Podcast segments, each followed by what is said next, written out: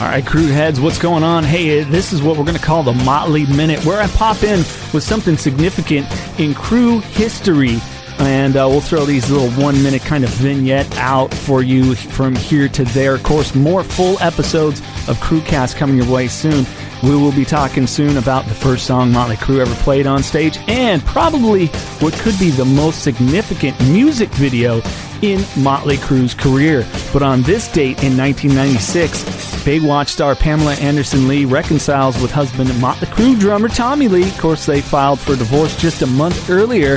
They later split again for good, but uh, that's one of the all time famous synonymous couples in rock star history. The coolest drummer on the planet, the hottest blonde on the planet at the time, and uh, what can I say, man? Doing Motley Crue is only Motley can. All right, crew heads are best. Fuck the rest. More episodes coming. Don't forget to subscribe to Crewcast, available now on all platforms.